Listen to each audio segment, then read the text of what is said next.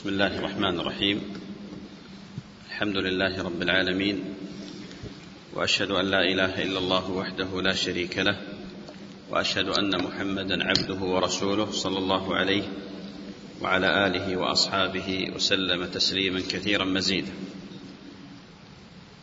أما بعد فأسأل الله تعالى لي ولكم علما نافعا وعملا صالحا قلبا خاشعا ودعاء مستجابا. يقول المصنف رحمه الله تعالى باب زكاة الأثمان. وقبل أن أبدأ حتى لا أنسى ذكرت في الدرس السابق ما يتعلق بقضية الضابط الحبوب والثمار لعلي عكست أنا قلت يحمر ويصفر في الحبوب. وهو إذا اشتد في الحبوب إذا اشتد والاحمرار والاصفرار في الثمار كما نبهني عليه بعض الإخوة وهي سبقة لسان. يقول المصنف رحمه الله تعالى باب زكاة الأثمان. باب زكاة الأثمان. جرت عادة كثير من الفقهاء التعبير بالنقدين. يقال باب زكاة النقدين. والمقصود بهما الذهب والفضة. وكذا الأثمان المقصود بهما الذهب والفضة. بعضهم يوسع ما نتج عنهما. قال وهي الذهب والفضة وفيها ربع العشر. لحديث عائشة وابن عمر رضي الله عنهما مرفوعا أنه كان يأخذ من كل عشرين مثقالا نصف مثقال.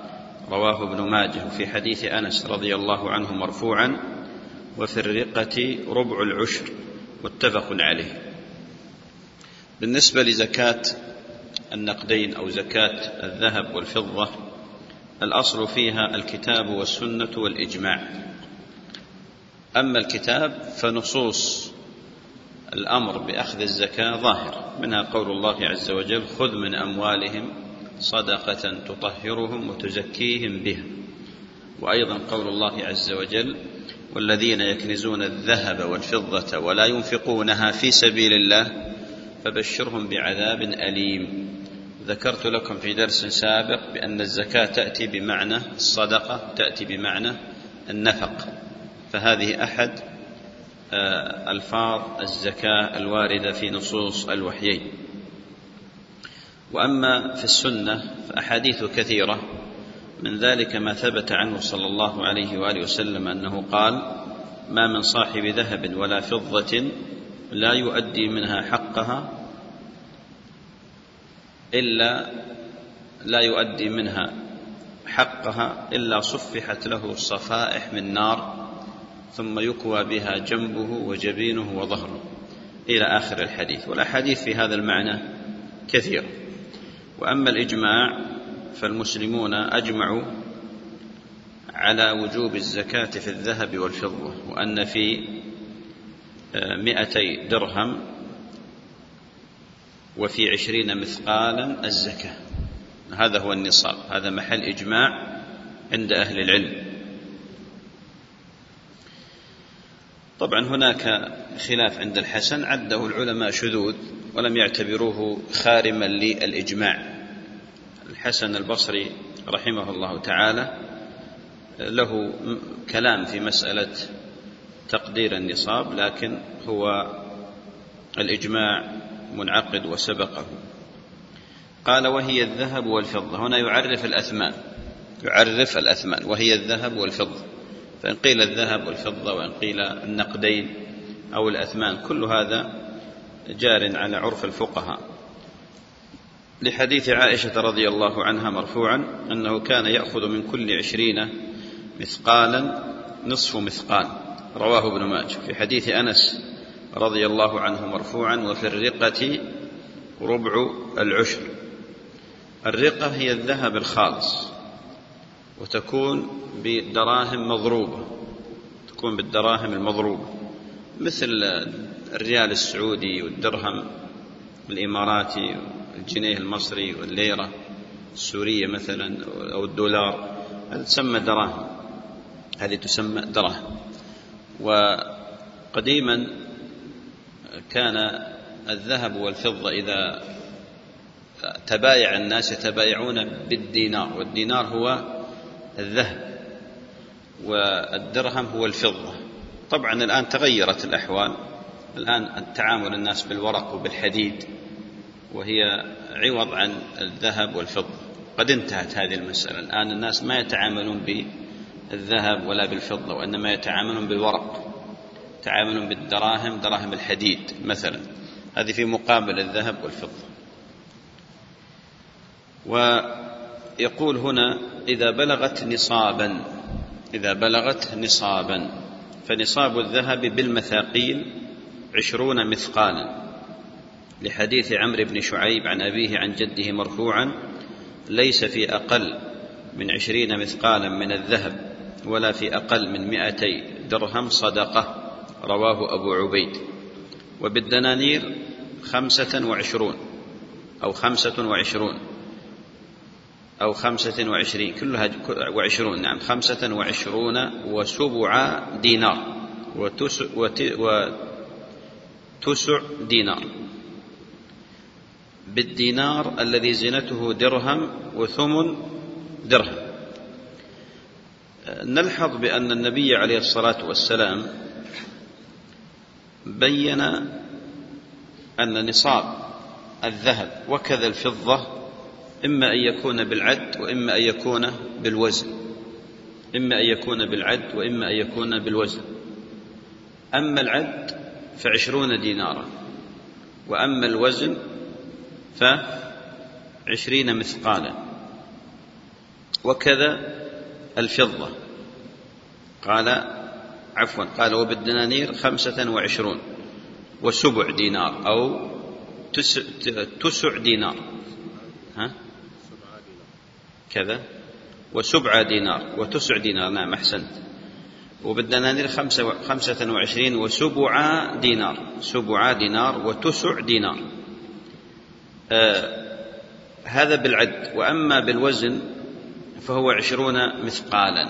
طبعا مسألة العد الآن انتهت وبقي الوزن. كذا نصاب الفضة قال مئة درهم. قال ونصاب الفضة مئة درهم لما تقدم؟ ولقوله صلى الله عليه وآله وسلم ليس فيما دون خمس أواق. من الورق صدقة. رواه أحمد ومسلم عن جابر رضي الله عنه والأوقية أربعون درهما. قال والدرهم اثنتا عشرة حبة خروب والمثقال درهم وثلاثة أسباع درهم. عشرة دراهم سبعة مثاقيل. عشرة دراهم سبعة مثاقيل. إذا نلحظ بأن النبي عليه الصلاة والسلام بين أن نصاب الذهب والفضة بينه بأحد أمرين إما بالعد وإما بالوزن. أما العد فظاهر في الأحاديث وكذا الوزن.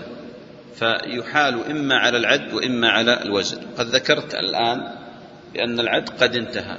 لماذا؟ لأن الآن الناس ما يتعاملون بالدراهم والدنانير التي هي فضة وذهب وإنما يتعاملون بالأوراق هذه النقدية أو بالحديد الآن اللي موجود يتعاملون بها وهي عوض تعارف الناس عليها على أنها عوض عن الذهب وعن الفضة.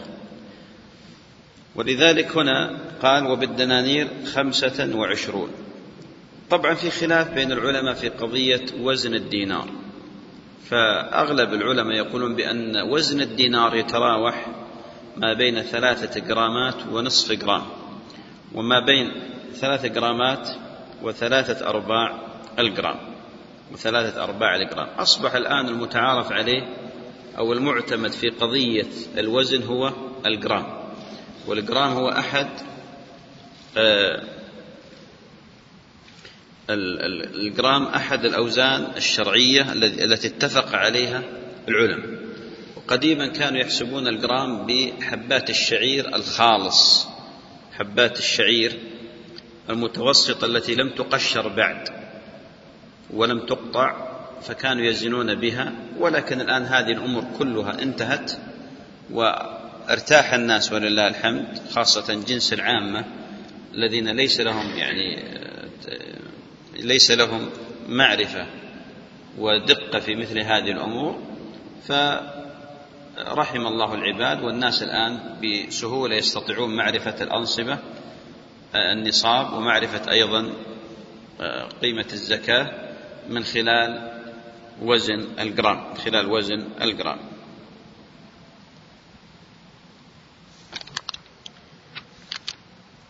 الآن خلال مسألة النصاب حقيقة إذا تأملنا في كلام المعاصرين نجد أنهم قد اختلفوا اختلافا شديدا وطويلا في مسألة تحديد نصاب الزكاة.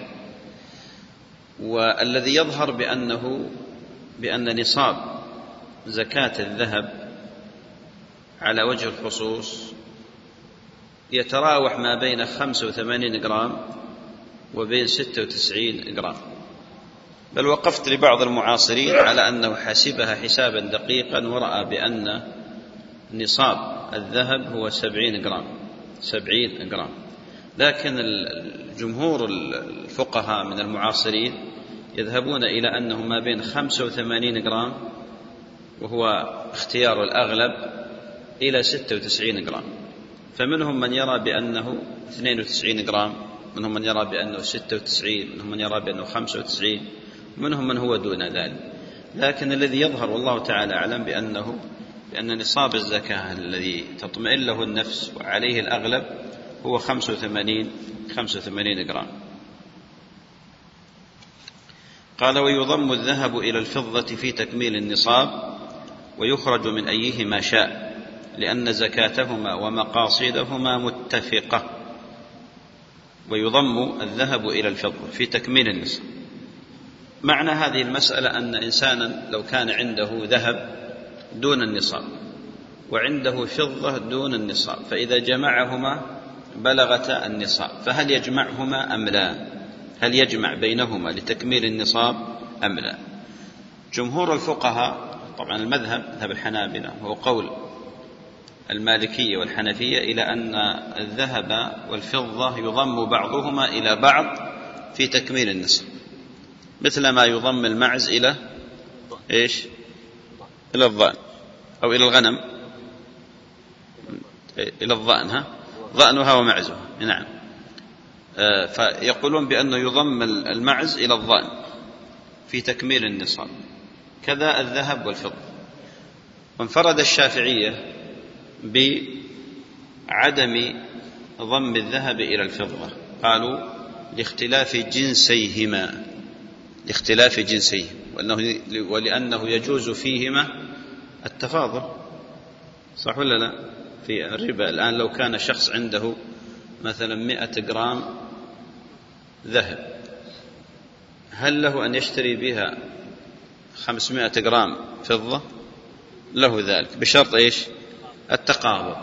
قالوا يجوز إيش؟ التفاضل فيه لاختلاف جنسيهما فجنس الذهب غير جنس الفضة. وهذا هو الصحيح الراجح قول الشافعية الصواب قول الشافعية بأنه لا يضم نصاب الذهب إلى نصاب الفضة وذلك لاختلاف جنسيهما. أما مسألة المعز والظأن فجنسهما واحد جنسهما واحد ولا يقال بأنهما جنسان مختلفان فهما يطلق عليهما غنم.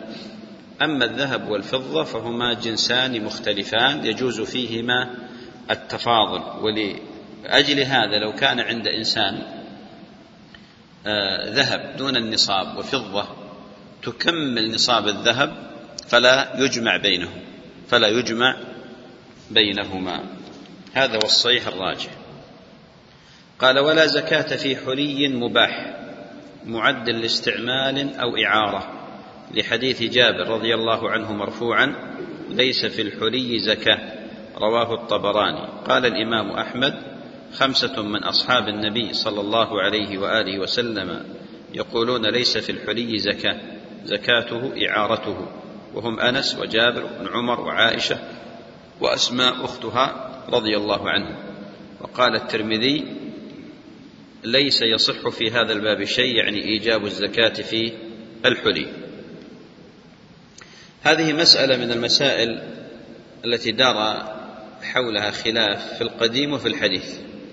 وهي من المسائل التي الخلاف كما ذكرت حولها شديد قوي. وهي هل في زكاة هل في ذهب المعد للاستعمال زكاة؟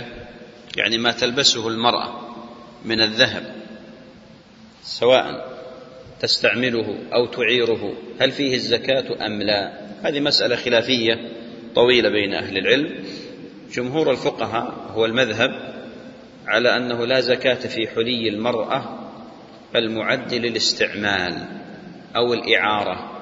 تستعمله المرأة غالبا أو تعيره. هذا لا زكاة فيه.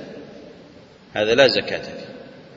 وانفرد الحنفية وقد اختار هذا جمع من أهل العلم من أهل التحقيق من في القديم وفي الحديث آه، انفردوا بوجوب الزكاة في الحلي المعد للاستعمال وهي رواية مرجوحة عن الإمام أحمد رحمة الله على الجميع. وإذا تأملنا في أدلة الفريقين نجد أن كل فريق عنده أدلة لما ذهب إليه واختاره. الحنابلة هنا ومن وافقهم من المالكية والشافعية قالوا بأنه لا زكاة في الحلي المعد للاستعمال والإعارة. وخرجوه على أنه قنية على أنه مما يقتنى. فكما أن الإنسان لا يزكي بيته الذي يسكن فيه ولا سيارته التي يستعملها ولا أثاث بيته الذي يستفيد منه كذلك المرأة لا تزكي إيش؟ حليها الذي تلبسه. فهو أشبه بالأشياء التي يستعملها الإنسان. واحتجوا أيضا بما ورد من قول النبي صلى الله عليه وآله وسلم ليس في الحلي زكاة عند الطبراني.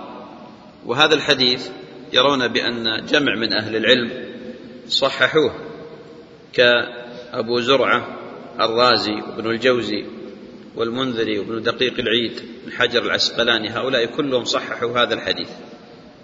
والحنفية ومن وافقهم يضعفونه. ويرون بأن في إسناده أبو أيوب أو أيوب ابن عافية. قالوا وهو متفق على تضعيفه وأقوى دليل في هذه المسألة آه، الحديث الذي في السنن عند أبي داود وغيره أن امرأة دخلت على النبي صلى الله عليه وآله وسلم ومعها ابنة لها في يدها مسكتان من ذهب. فقال النبي صلى الله عليه وآله وسلم تؤدين زكاتهما؟ قالت لا. فقال أيسرك أن يسورك الله بهما سورين من نار؟ قال فألقتهما فقالت هما لله ولرسوله صلى الله عليه وآله وسلم. وأيضا ما جاء من حديث أم سلمة أنها دخلت على النبي عليه الصلاة والسلام في يدها أوضاح. فقال لها أتزكي أتؤدين زكاه زكاته؟ قالت لا. فذكر وعيدا في شأنه. هذا الحديث الذي استدل به الحنفية ومن وافقهم قالوا بأنه دليل على وجوب زكاة الذهب المستعمل. والذي يظهر لي والله تعالى أعلم أنه الصواب أنه لا زكاة في حلي المرأة المعد للاستعمال والعارية وذلك للتالي. أولا ضعف الأحاديث التي استدل بها القائلون بوجوب زكاة الذهب المستعمل أو المعد للإعارة. فجميع الأحاديث التي استدلوا بها لا تخلو أسانيدها من نظر ومقال. وعلى فرض صحتها فإن في حديث المسكتين حينما يتأمله الإنسان يجد بأن الحديث لا يدل على الزكاة الشرعية لأن المرأة لأن النبي عليه الصلاة والسلام لم يسألها أولا عن بلوغ النصاب في هاتين المسكتين فقد تكون لم تكون هاتين المسكتين لم تبلغ النصاب. الأمر الثاني أن الزكاة هي ربع العشر. والمرأة ألقت بالمسكتين كاملتين قالت هما لله ولرسوله صلى الله عليه وسلم. هذا يدلنا على أن النبي عليه الصلاة والسلام لم يقصد بالزكاة هنا الزكاة الشرعية وإنما قصد الزكاة الإعارة. هذا الذي نبه عليه جمع من أهل العلم أهل التحقيق كابن عبد البر والشوكاني وغيرهما من أهل العلم. قد كان معروفا التعبير بالزكاة عن الإعارة. وكان هذا الأمر مشتهرا أيضا في عصر النبي عليه الصلاة والسلام يعبر بالزكاة عن الإعارة بالزكاة. وكانوا يقولون زكاة الحلي إعارته. زكاة الحلي إعارته. أما حديث أم سلمة فهو أيضا حديث ضعيف. أيضا نجد بأن أصحاب النبي عليه الصلاة والسلام لم يكن مشتهرا عندهم زكاة حلي النساء مع توفر دواعي النقل فلم يشتهر عن أحد منهم أنه كان يأمر بالزكاة. حتى قال الباجي رحمه الله تعالى إسقاط الزكاة في الحلي مذهب ظاهر بين الصحابة وأعلم الناس به عائشة وحفص عائشة وحفص. ويقول أبو عبيد أيضا زكاة الحلي لم يصح عن أحد من الصحابة إلا عن ابن مسعود رضي الله عنه. وفي رواية عنه أخرى أن قوله يوافق قول الجمهور قول الجمهور. أيضا ذكرت قبل قليل بأن حديث المسكتين حديث ضعيف لأنه من رواية هو حديث عمرو بن شعيب عن أبيه عن جده وهو أيضا من طريق ابن لهيعة والمثنى بن الصباح وهما ضعيفان. أما حديث أم سلمة ففي سنده انقطاع بين عطاء وأم سلمة فعطاء لم يسمع من أم سلمة رضي الله تعالى عنها وأيضا في سنده عتاب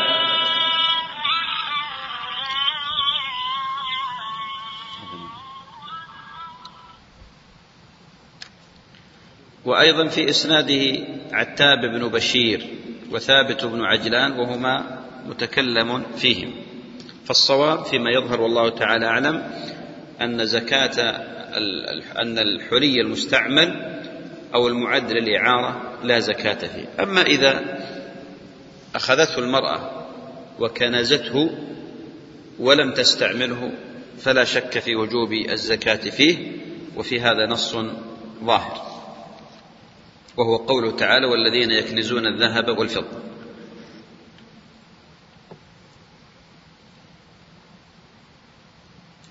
قال وتجب في الحلي المحرم كآنية الذهب والفضة لأن الصناعة المحرمة كالعدم.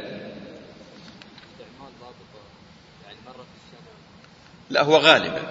أن تستعمله المرأة غالبا في الأعياد وفي المناسبات. تتزين به لزوجها. هذا هو الاستعمال الغالب. يعني لا يقدر بنصف العام أو لا إنما الغالب. ما جرت العادة آه، في النساء أن تستعمله في المناسبات. قال وتجب في الحلي المحرم يعني تجب الزكاة في الحلي المحرم مثل آنية الذهب والفضة لأن الصناعة المحرمة كالعدم. إذا استعمل الإنسان الذهب والفضة استعمالا محرما فلا شك أنه يأثم في هذا الاستعمال ولكن تجب فيه الزكاة فهو لا يقاس على الحلي المستعمل حلي المرأة المستعمل أو المعد للإعارة. فهنا أبطل الاستعمال وبقي الأصل وهو الزكاة بقي الأصل وهو الزكاة. قال وكذا في المباح المعد للكري أو النفق.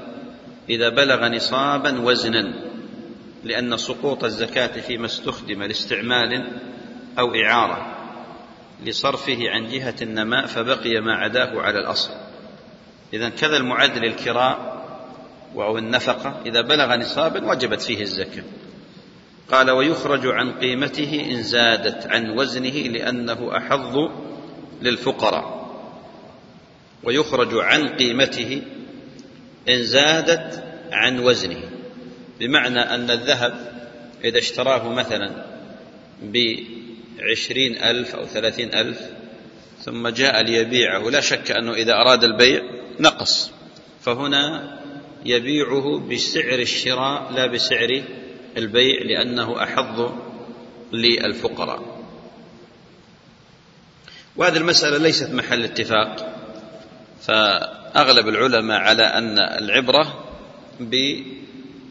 بسعر وقته على أن العبرة بسعر الوقت فيقيم حال حولان الحول يسأل عن قيمة الجرام ثم بعد ذلك يخرج تخرج الزكاة.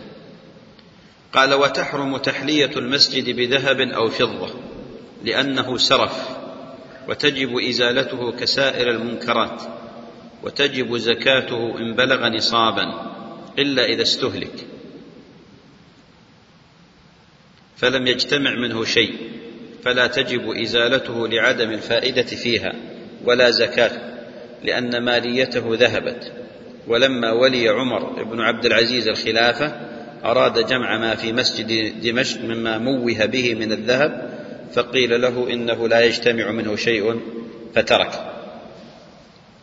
هنا قاعدة مهمة وهي أنه إذا جاز استعمال الذهب آه عفوا هنا قاعدة مهمة متى جوز استعمال الذهب والفضة حرم الإسراف فيهم؟ فإذا جاز استعمال الذهب والفضة في شيء أو لشيء معين أو لإنسان مثلا حرم عليه أن يسرف فيهما لأن هذين النقدين مما جبلت النفوس على محبتهما وأيضا هما كان في السابق طبعا وقد يرجع إليهما الاقتصاد هما أصل اقتصاد الأفراد وأيضا الأمم. فلا يجوز الإسراف فيهما. والمس... وتحلية المسجد بالذهب أو الفضة إنما هو من باب الإسراف من باب الإسراف. نسأل الله العافية. اليوم شغل تقنية اليوم ها؟ طيب. قال ويباح للذكر من الفضة الخاتم ولو زاد على مثقال لأنه صلى الله عليه وآله وسلم اتخذ خاتما من ورق متفق عليه وجعله بخنصر يسار أفضل. قال الدار قطني وغيره المحفوظ أن النبي صلى الله عليه وآله وسلم كان يتختم في يساره.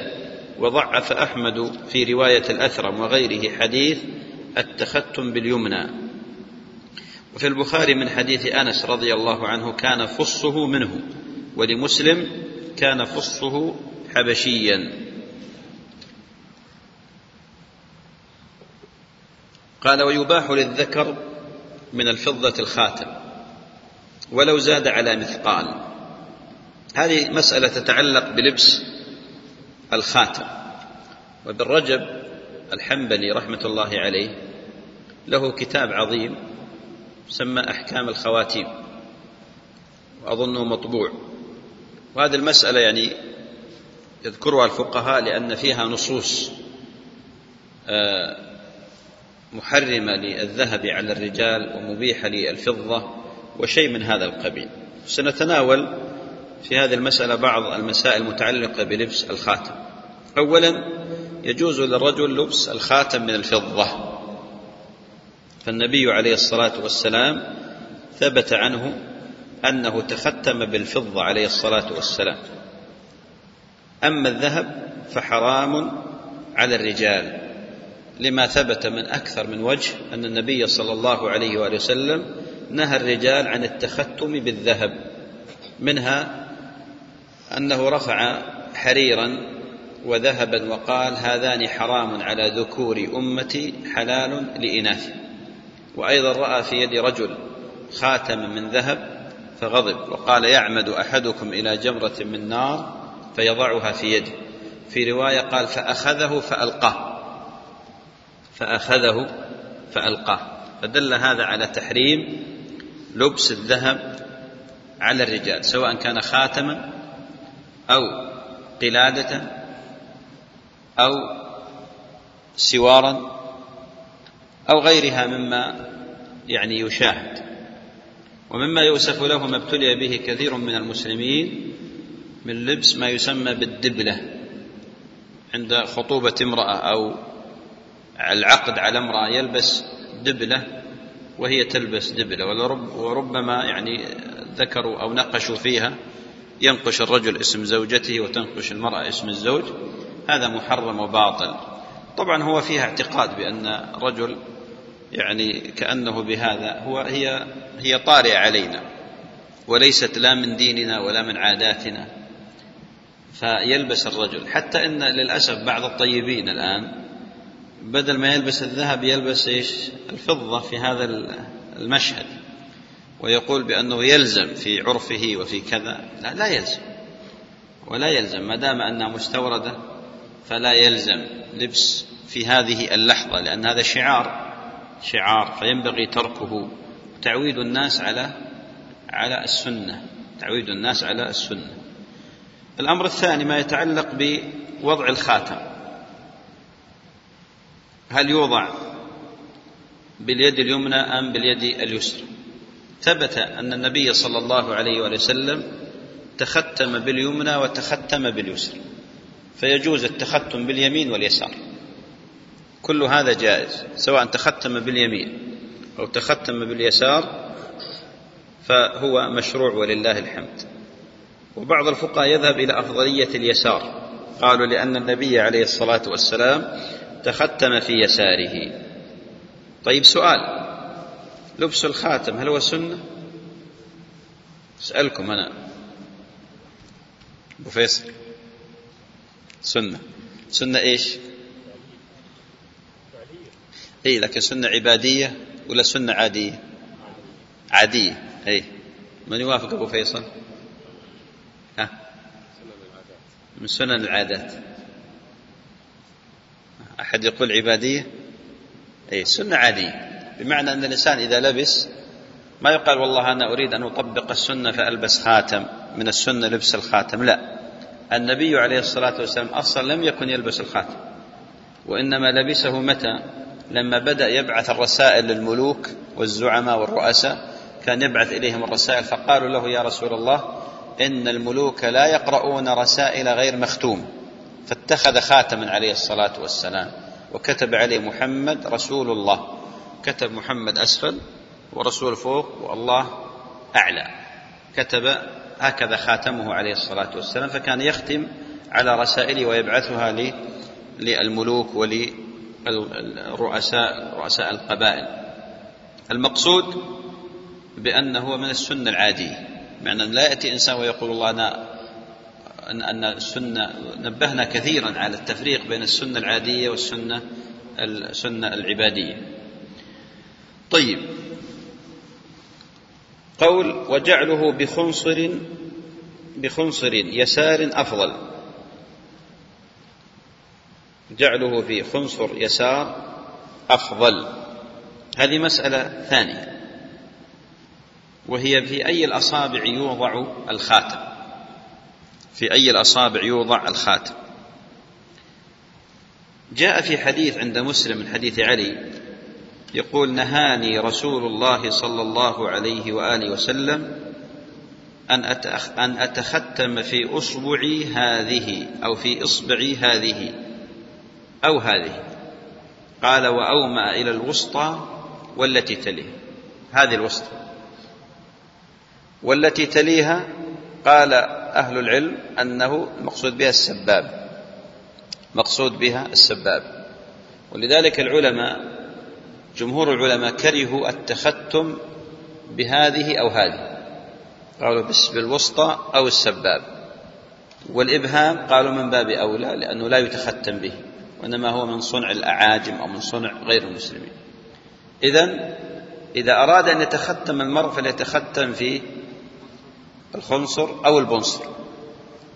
الخنصر أو البنصر. طيب إذا قلنا بأن المسألة سنة عادية فهل يأثم الإنسان إذا إذا تختم بالوسطى أو بالسباب؟ لأن من العلماء من قال يحرم التختم هذا اختيار ابن حزم رحمة الله عليه قال يحرم التختم بالوسطى وبالسباب. فإذا قلنا بأن أصل المسألة هي من السنن العادية فهل يدخل التحريم حينما يتختم بالوسطى أو السبابة؟ إذا كان في تشبه أيوة. أحسنت. نعم. الشهرة. طيب البونصر شهرة إذا خالف قصدك يمكن يخالف. صدقتي نعم شيخ سعد.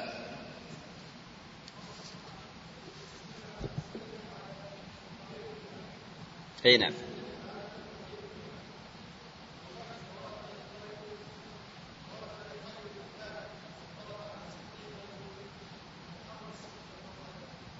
أي نعم.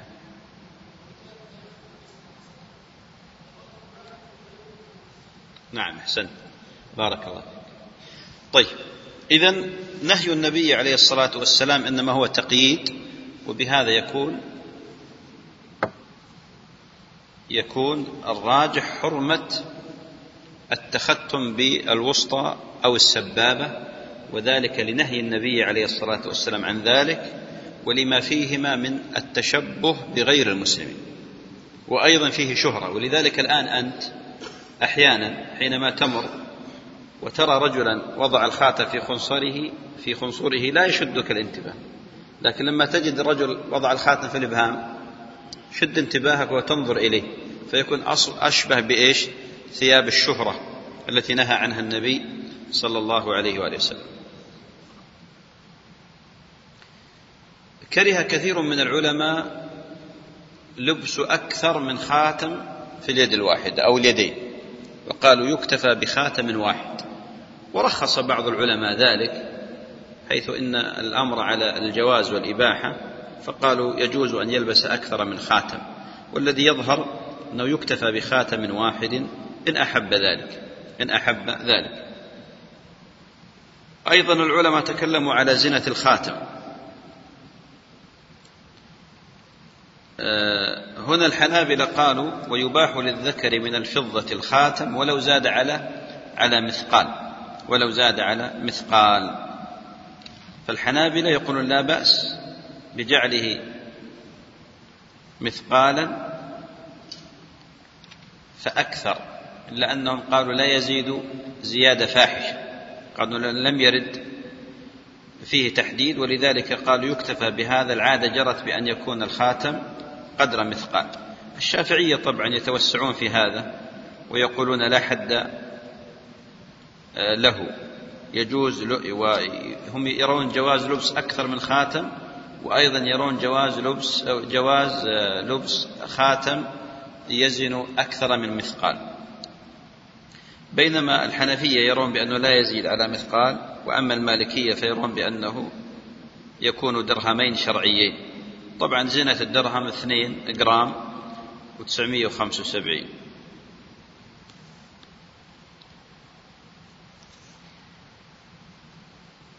قال وتباح قبيعة السيف فقط ولو من ذهب. قال أنس رضي الله عنه كانت قبيعة سيف رسول الله صلى الله عليه وآله وسلم فضة. رواه الأثرم ولأن عمر رضي الله عنه كان له سيف فيه سبائك من ذهب. وعثمان بن حنيف كان في سيفه مسمار من ذهب ذكرهما أحمد. تباح قبيعة السيف. قبيعة السيف هي على ما على طرف مقبض السيف أشبه بالكرة تكون في آخر مقبض السيف. هذه تباح يباح أن تكون من من ذهب لأن قال أنس كانت قبيعة سيف رسول الله صلى الله عليه وسلم فضة رواه الأثرم وذكروا حديث عمر أو الأثر عن عمر كان سيف سيفه فيه سبائك من ذهب. وأيضا ذكر عثمان بن حنيف. أظنه سهل بن حنيف. كذا. عندكم عثمان بن حنيف. لا يوجد في الصحابة رجل اسمه عثمان بن حنيف. علق شيء عندكم؟ سهل ها؟ سهل موجود. سهل بن حنيف. سهل بن حنيف. كان في سي في سيفه مسمار من ذهب. ذكرهما أحمد. الظاهر بأن ما ثبت عن النبي عليه الصلاة والسلام أنه كانت قبيعة سيفه من فضة والرواية عن عمر سبائك من ذهب الصواب أنها من فضة وليست من ذهب. المذكورة في مسند أحمد أنها من من فضة وليست من من ذهب. فالذي يظهر جواز استعمال قبيعة السيف من فضة. أما من ذهب فلا تستعمل وذلك لما ورد من النهي عن استعمال الذهب. قال وحلية المنطقة وهي ما يشد به الوسط لأن الصحابة اتخذوا المناطق محلات بالفضة يعني يجوز استعمال آه، أن أن تحل المناطق وهي ما يشد على الوسط يشد فيها المقاتل أو العامل الحزام الذي يحمل به مثلا حمائل السيف أو يحمل به شيء قال يجوز أن تحل من من فضة. وهذا هو المذهب. وتعرفون القاعدة في المذهب أنه يجوز استعمال القليل من الفضة. مثل ما مر معنا في درس الطهارة في درس الآنية. درس الآنية. قال والجوشن والخوذة. قياسا على المنطق. لمساواتها معنى فوجب أن تساويها حكما. والجوشن الدرع. والخوذة البيضة التي توضع على الرأس. يضعها المقاتل على رأسه. وما دعت إليه الضرورة كأنف. طبعا اتخاذ الفضة في الجوشن والخوذة هو من باب النكاية بالكفار. ولذلك رخص للمقاتل في سبيل الله أن يستعمل بعض الأشياء المنهي عنها وذلك نكاية بالكفار وإظهار العزة. حينما يرى الكفار أن المسلمين يستعملون هذه الأشياء في مثل هذه الظروف لا شك أن هذا فيه هزيمة معنوية لهم وأيضا ما دعت إليه الضرورة مثل استعمال أنف من ذهب لأن النبي عليه الصلاة والسلام قال لأمره صلى الله عليه وسلم عرفج بن أسعد لما قطع أنفه يوم يوم الكلاب أو الكلاب. طبعا تضبط الكلاب والكلاب. أو يوم كلاب بالإضافة هكذا التنكير. أن يتخذ أنفا من ذهب. رواه أبو داود والحاكم. وكذا ربط الأسنان. روى الأثرم عن موسى بن طلحة وأبي جمرة الضبعي ثابت البناني إسماعيل بن زيد بن ثابت والمغيرة بن عبد الله أنهم شدوا أسنانهم بالذهب. العموم يجوز القاعدة يجوز استعمال الذهب في الضروريات. مثل ماذا الضروريات؟ مثل ما حصل لعرفج بن أسعد. طبعا عرفج بن أسعد اختلف في اسم أبي قيل أسعد وقيل سعد. أنه لما قطع أنفه في معركة الكلاب اتخذ أنفا من فضة فأنتن عليه ثم اتخذ أنفا من ذهب. قيل فأقره النبي عليه الصلاة والسلام وقيل بأن النبي هو الذي أمره صلى الله عليه وسلم أن يتخذ أنفا من ذهب. كذا من احتاج إلى الأسنان. من الناس من يحتاج إلى أن يشد أسنانه بذهب أو يستعمل أسنانا من ذهب. إذا احتاج واضطر إلى ذلك يجوز هذا أيضا. كذا استعمال الأضلع من ذهب أو البلاتين. بعض الأحيان تنكسر الأضلع فلا يجبرها إلا الذهب أو لا يقوم مقامها إلا الذهب أو البلاتين. أيضا هذا مما هو جائز. فكل ما كان ضرورة جاز استعمال الذهب فيه. كل ما كان ضرورة جاز استعمال الذهب فيه. قال للركاب واللجام والدوات ونحوها فتحرم كالآنية. الركاب هو الذي يجعل في سرج الفرس التي يضع ليضع فيها الفارس قدمه فيها. هما ركابان طبعا عن اليمين وعن اليسار. هذا يسمى الركاب. واللجام معروف حديدة توضع في فم الفرس. ويكون الرسن بيد الفارس. هذا يسمى اللجام وتسمى الحكمة. الحكم ولذلك الحكمة يقولون أخذت من حكمة الفرس لأنها تضبط مسار الفرس. والدوات معروفة التي توضع فيها يوضع فيها الحبر ويوضع فيها كذا يستعملها الكاتب وطالب العلم العالم. هذه لا يجوز استعمالها من الذهب قياسا على الآنية. كما ورد لا تأكل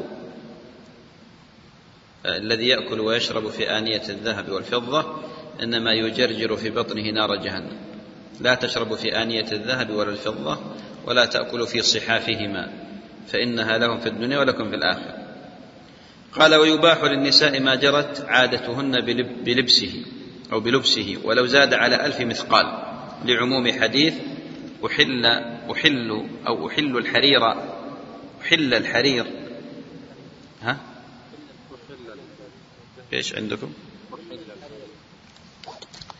آه لعموم حديث أحل الحرير والذهب لإناث أمتي.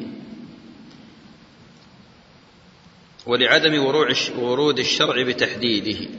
إذا أما النساء فيباح لهن الذهب. وقد قال الله عز وجل أو من ينشأ في الحلية وهو في الخصام غير مبين. فالمرأة يباح لها أن تلبس ما شاءت من الذهب ولو زاد على على القدر المتعارف عليه لأن الله تعالى أباح للمرأة أن تلبس ما شاء. قال وللرجل والمرأة التحلي بالجوهر والياقوت والزبرجد لعدم النهي عنه. لا يخفاكم أن الإجماع انعقد على حرمة لبس الرجل للذهب. أما غير الذهب ولو كان ثمينا ولو كان أغلى من الذهب كالزبرجد مثلا والياقوت فهذا مما يجوز للرجل والمرأة لبسه. قال وكره تختمهما أو تختمهما بالحديد والنحاس والرصاص نص عليه. ونقل مهنا عن أحمد أكره التختم بالحديد لأنه حلية أهل النار. حلية أهل النار. المذهب كراهية التختم بالحديد والنحاس والرصاص. والحنفية ذهبوا إلى التحريم بينما أباحة الشافعية والمالكية. أباحة الشافعية والمالكية. أما المذهب فكراهته كراهة تنزيه للرجال والنساء على حد سواء. الذي يظهر أنه الصواب والله تعالى أعلم جواز التختم بالحديد وبالذهب. آه، جواز التختم عفوا بالحديد وبالصفر وبالرصاص. والدليل على ذلك ما ثبت أن النبي صلى الله عليه وآله وسلم قال للرجل الذي جاء ليتزوج بعدما سأله عن المهر لم يجد عنده شيئا. قال له التمس ولو خاتما من حديد. التمس ولو خاتما من حديد. فدل هذا على جواز استعمال آه، خاتم الحديد بالنسبة للرجال والنساء. أيضا ما جاء في السنن إسناد حسن أن النبي عليه الصلاة والسلام استعمل خاتما من حديد مشوبا بفضة أو مطليا بفضة أو كما ورد. وهو حديث حسن. وأما الحديث الذي ورد بأنه حلية أهل النار فهذا حديث محل خلاف عند أهل العلم والظاهر بأنه حديث ضعيف وإن كان صححه جمع من أهل العلم إلا أنه محل خلاف. وأما الأحاديث التي استدل بها الجمهور على جواز التختم بالحديد فهي أحاديث صحيحة فهي أحاديث صحيحة. هذا الذي يظهر والله تعالى أعلم. قال ويستحب بالعقيق لحديث تختموا بالعقيق فإنه مبارك. قال العقيل لا يثبت في هذا شيء. وذكره ابن الجوزي في الموضوعات. على العموم الأصل أن كل ما هو سوى الذهب يجوز للرجل التختم به سواء كان عقيقا أو ياقوتا أو زبرجدا. والأحاديث الواردة في فضل العقيق قاعدة. احفظوها. لا يصح فيها شيء. لا يصح حديث في فضل العقيق. لا يصح فيه حديث. كل الأحاديث الواردة في فضل العقيق لا تصح مرفوعة إلى النبي صلى الله عليه وآله وسلم. نكتفي بهذا القدر. صلى الله لنا ولكم العلم النافع والعمل الصالح. كم بقي عن الوقت؟ ربع. طيب الآن درس أصول الفقه. إن شاء الله بعد صلاة العشاء درس التأملات في الآيات القرآنية لكن لعلنا نجيب على بعض الأسئلة. تفضل ما ذهب إليه الشيخ الألباني؟ من تحريم الذهب المحلق أي. نعم هذا قول العلامة الألباني رحمة الله عليه ولكن خالفه جمهور العلماء آه، في جواز الذهب المحلق وعلى هذا نصوص كثيرة.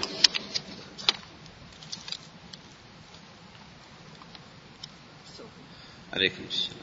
قل السائل ما حكم العملات الملغاة من التداول؟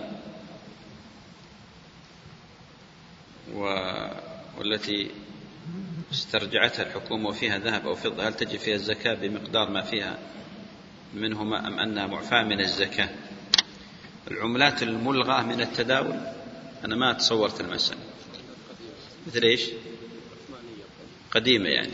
على العموم إذا إذا إذا لا إذا ألغي التداول بها ولا مجال لرجوعها فلا زكاة فيها. زكاة الذهب والفضة المعدة للتصنيع. ما هي زكاة الذهب والفضة المعدة للتصنيع؟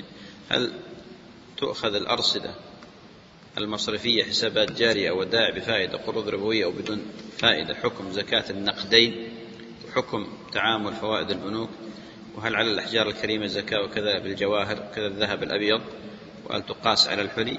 هذه أسئلة كثيرة منها ما يتعلق إن شاء الله بالدرس القادم وهو زكاة عروض التجارة.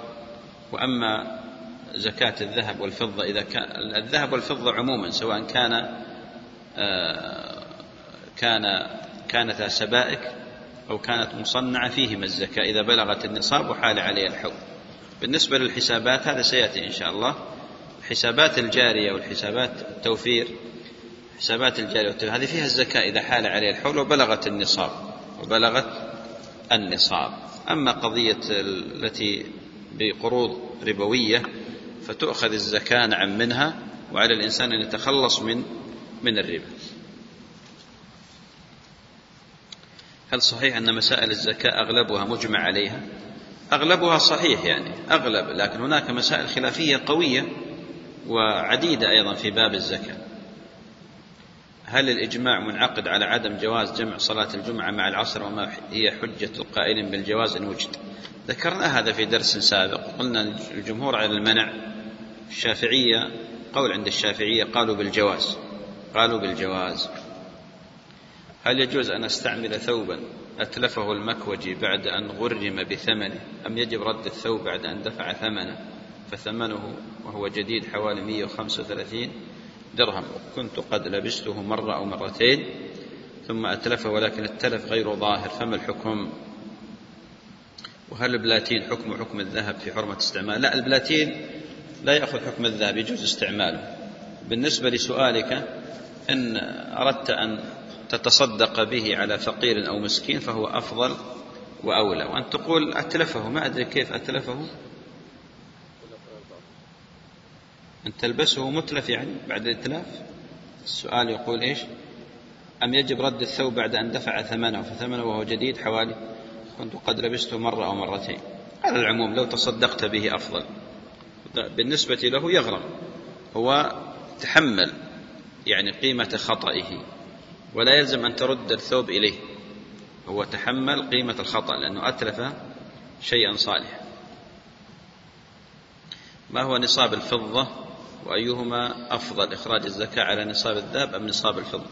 النصاب الفضة قلنا بأنه 200 درهم وتساوي الآن تقريبا 595 جرام. 595 جرام.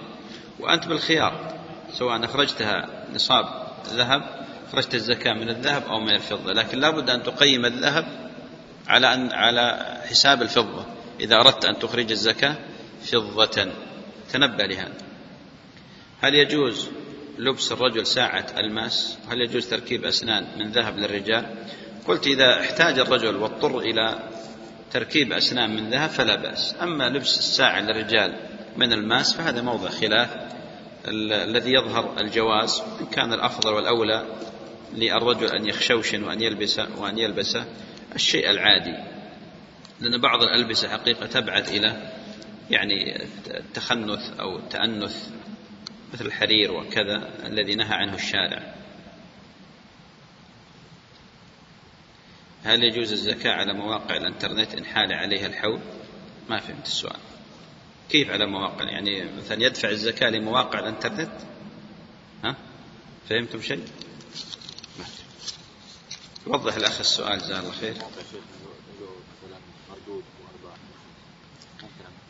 هل يجوز الزكاة على مواقع؟ يقول الانترنت إن حال عليه الحول إذا واحد يملك موقع مثلا يجي منه مردود. آه إي نعم أحسنت. إذا كان بالصورة هذه فيجب عليه الزكاة لأن هذا من عروض التجارة. يعني رجل فتح موقع إنترنت هذا تجارة. لكن إن قصد بأن هذا الموقع فيه شيء محرمات أو كذا هذه مسألة ثانية. إذا حال الحول على ذهب المرأة ولم تلبسه فهل عليه الزكاة؟ إذا لم تلبسه فنعم خروجا من الخلاف تزكي. إذا سئل طالب العلم عن حكم الذهب ولم يترجع له القول الراجح في ذلك فهل يختار السائل الأيسر؟ لا يحيله على العلماء يقول اسأل غيري أفضل. ما حكم التهنئة بيوم الجمعة وجعلها عادة؟ هذا ليس فيها دليل لم يثبت لا عن النبي عليه الصلاة والسلام ولا عن الصحابة ولا عن التابعين ولا عن الأئمة المتبوعين كالأئمة الأربعة وغيرهم أنهم كانوا يهنئون بعضهم بعضا بيوم الجمعة. ويظهر الآن أصبحت أشبه بسنة ولذلك ينبغي التنبيه عليه ينبغي التنبيه عليه. لا يجوز اتخاذ يوم الجمعة سنة للتهنئة. واتخاذ التهنئة يوم الجمعة سنة وجعلها سنة دائمة هذا لا يصلح.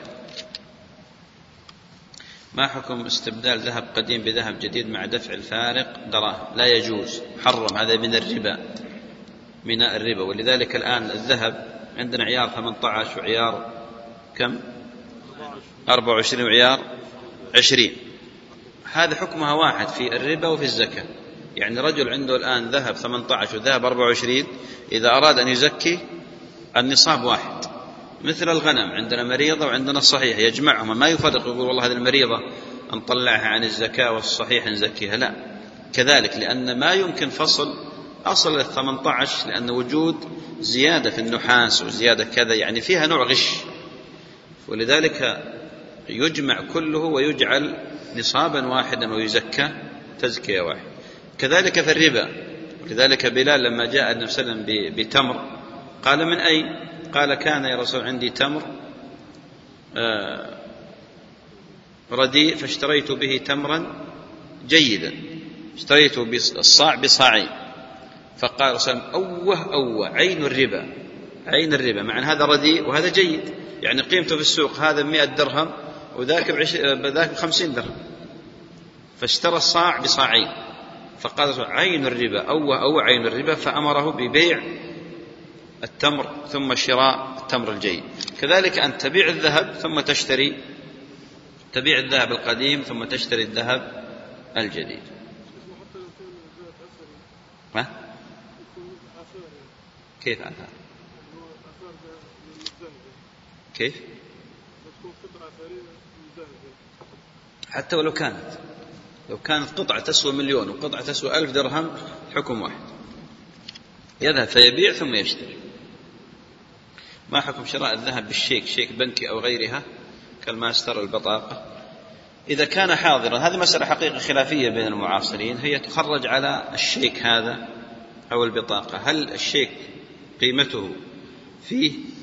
بمعنى الآن الشيك هذا يساوي فعلا القيمة فيه له شخصية اعتبارية أم لا؟ هذه مسألة خلافية. الذي يظهر لي والله أعلم أن الشيك يحمل قيمة المبلغ بدليل أنه تترتب عليه جميع الأشياء. فيه الربا وفيه أيضا والآن حتى الحكومات تعاقب. الذي يأتي بالشيك من دون رصيد يعاقب.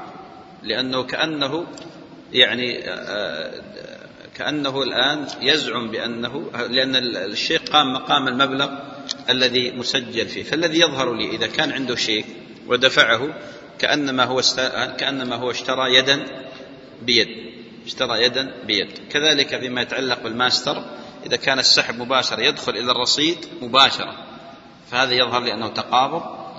وأما إذا كان لا يدخل إلا بعد يوم أو يومين فلا يجوز. أو بعد نهار أو بعد مثلا ساعات فلا يجوز. هل يجوز بيع وشراء الذهب بنية الدعوة؟ وتبيين بعض المسائل الفقهية مع وجود الغش. بيع وشراء الذهب بنية الدعوة؟ ما فهمت. هل أكل الدبة من السنة؟ هذه من السنن العادية تتعلق بالأكل والشرب. هذه العادية ليست من السنن شرعي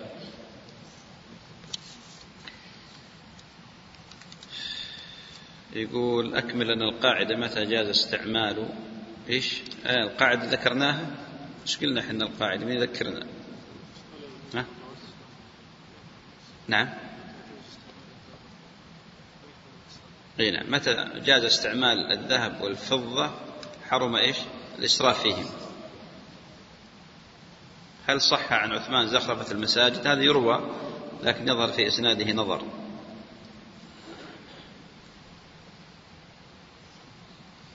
زكاة النقود المستعملة حاليا كالدرهم الإماراتي والريال السعودي كيفية احتساب 2.5% 2.5% تنظر إلى النصاب تنظر إلى سعر الجرام. الآن سعر الجرام كم بالسوق؟ من يشتغل بالذهب؟ كم؟ 104 أوه. يقول يعني يضرب الآن 104 هذه بالمبلغ الذي عنده ثم يخرج ثم يخرج النصاب. ثم يخرج النصاب ويخرج ربع العشر. طبعا ربع العشر هذا اصطلاح. عفوا 2.5% هذا اصطلاح يقرر فيه العلماء للناس. وإلا هو لو قسمها على أربعين أو على أربع مثلا إذا إذا قسمها على المبلغ إذا قسمه على أربع ظهر ظهرت الزكاة لأن فيها ربع العشر. ربع العشر ها؟ أربعين نعم على أربعين ربع العشر.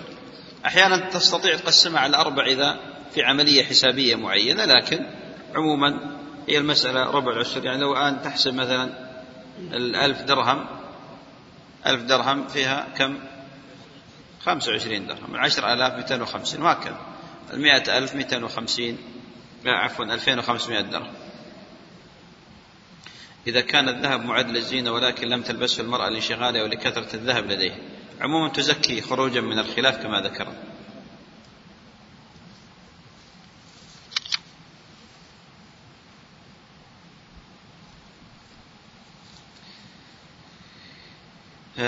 ذكرت أن الراجح أن زكاة الحلي غير واجبة فتكون هل تكون إعارته واجبة؟ نعم تكون الإعارة واجبة في هذه الحالة تكون الإعارة واجبة. تعيره لكل من تطلبه من المأمونات كأختها وأمها وعمتها وخالتها أو جارتها المأمونة. هذا ذكرنا الجواب عليه. هل النهي في لبس الخاتم في الوسطى عام للرجال والنساء؟ لا هذا للرجال فقط. أما النساء فيلبسن ما شئنا في اليد في الأصابع. هل يجوز للرجل لبس خاتم من ألماس؟ ألماس؟ نعم قلنا قلنا يجوز لكن الأفضل يعني لبس الفضة لأن النبي عليه الصلاة والسلام قال أما الفضة فالعبوا بها فالعبوا بها.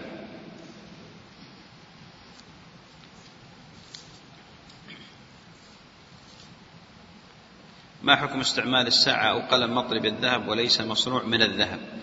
هذا على قاعدة شيخ الإسلام ابن تيمية يجوز اليسير استعمال شيء يسير في القلم أو في مثلا مثل ما ذكر الشيخ ابن عثيمين رحمة الله عليه في النظارة أو في ميل المكحلة يعني أو الساعة. الأشياء اليسيرة من الذهب يجوز استعمالها. يقول لو عند ولد بالغ ألف درهم وحال عليه الحول هل عليه الزكاة؟ لا ليس عليه الزكاة لأن لم تبلغ النصاب. ألف درهم ألفين وثلاثة وأربعة الآن لا تبلغ النصاب. أظن الآن يعني من سبعة آلاف وفوق تقريبا. أحد حسب في الأيام هذه مع سعر الجرام. أحد زكى قريب؟ ها؟ أي تقريبا ثمان آلاف أو زيادة هنا. أو أزيد من ثمان آلاف.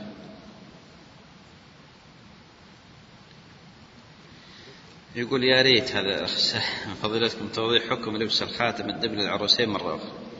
واضح أنا ذكرت بأن هذه ليست من يعني شريعتنا وليست من عاداتنا. هذه جاءتنا من من مذاهب وملل أخرى فلبس الدبل هذه ليست من شريعتنا فتترك.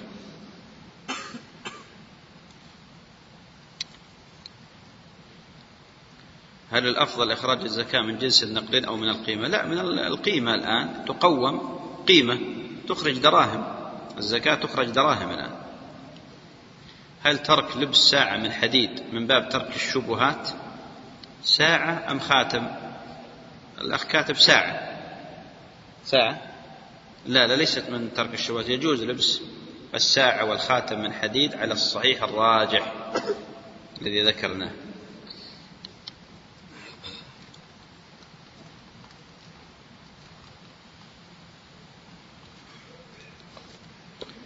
هذا اللي يسأل عن الدورة الشهرية لو يتصل بأفضل.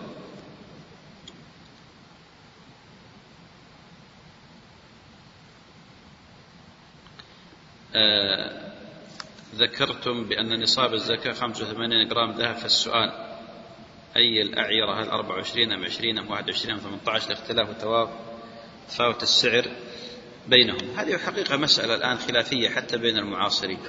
بعضهم يرى بأنه يذهب إلى عيار 18 بعضهم يذهب إلى عيار الأعلى لاختلاف التخريج تخريج المسألة. هل الحظ للفقراء أم الأصل الرعاية للمزكي؟ ولكن الذي يظهر والله أعلم أنه ينبغي أن ينظر إلى حظ الفقراء فيزكى بأقلهما زكى بأقلهما ما هو الكري؟ الكري هي الأجرة أو استعمال الشيء تأجير الشيء والاستفادة منه. مثل تأجير السيارة وتأجير البيت وتأجير الذهب.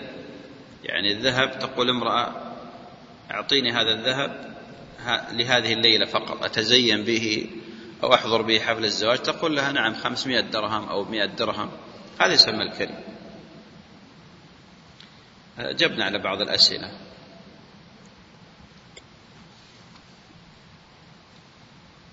هنا سؤال مهم يقول حاليا لم تعد الإعارة شائعة بين النساء فهل هذا يوجب الزكاة فيها؟ والله هذا راجع إذا فعلا يعني لا تعرف الإعارة فإذا كان المرأة تحتاط إذا كانت لا تلبسه ولا تعيره نحن قلنا بأنه يزكى أما إذا كانت تلبسه غالبا في المناسبات وكذا فهذا لا تزكي على الصحيح الراجح من قولي أهل العلم. أما إذا كانت لا تزكيه ولا تعيره فهذا فيه الزكاة كما ذكرنا إذا كان الغرض من الحلي الزينة والادخار في الوقت في نفس الوقت فهل تجب فيها الزكاة؟ إذا كان نفس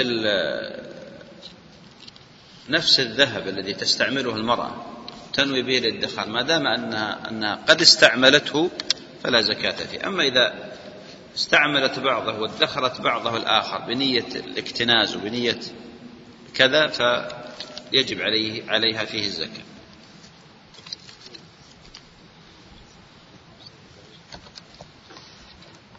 هذا السؤال مهم يتكرر كثيرا وهي يقول بأن المرأة لا تستطيع إخراج الزكاة فهل على زوجها أن يخرج عنها الزكاة طبعا هذه مسألة في الحقيقة شاعت بين الناس وهو أن يقوم الرجل فيتبرع بالزكاة لزوجته.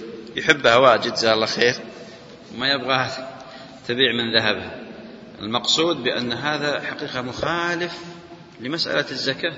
الله عز وجل يقول خذ من أموالهم صدقة.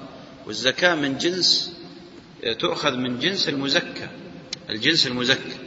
أما أن يتبرع لها الزوج هذا لا يتفق مع مقصود الشرع من إخراج الزكاة. فالواجب على المرأة أن تبيع جزء من ذهبها وأن تخرج منه الزكاة. تبيع قطعة من الذهب وأن تخرج منه الزكاة.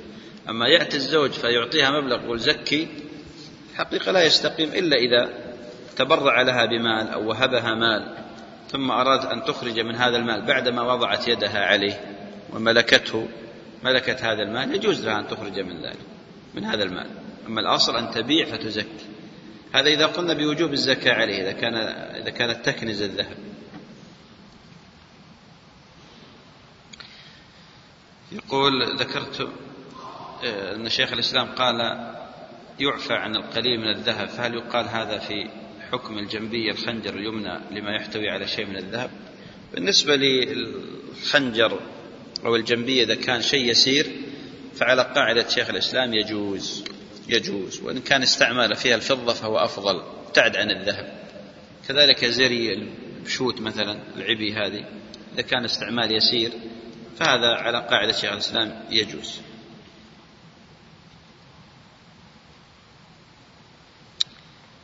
آه الظاهر والمؤول يقول قوله تعالى والسماء بنيناها بأيد. على قاعدة يؤول الظاهر ويسمى ظاهرا بالدليل ظاهره جمع يد.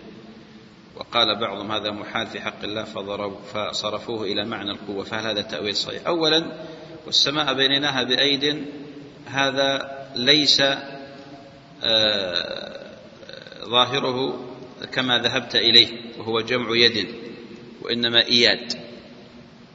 إياد وليس يد والمقصود بها القوة هذا بإجماع السلف.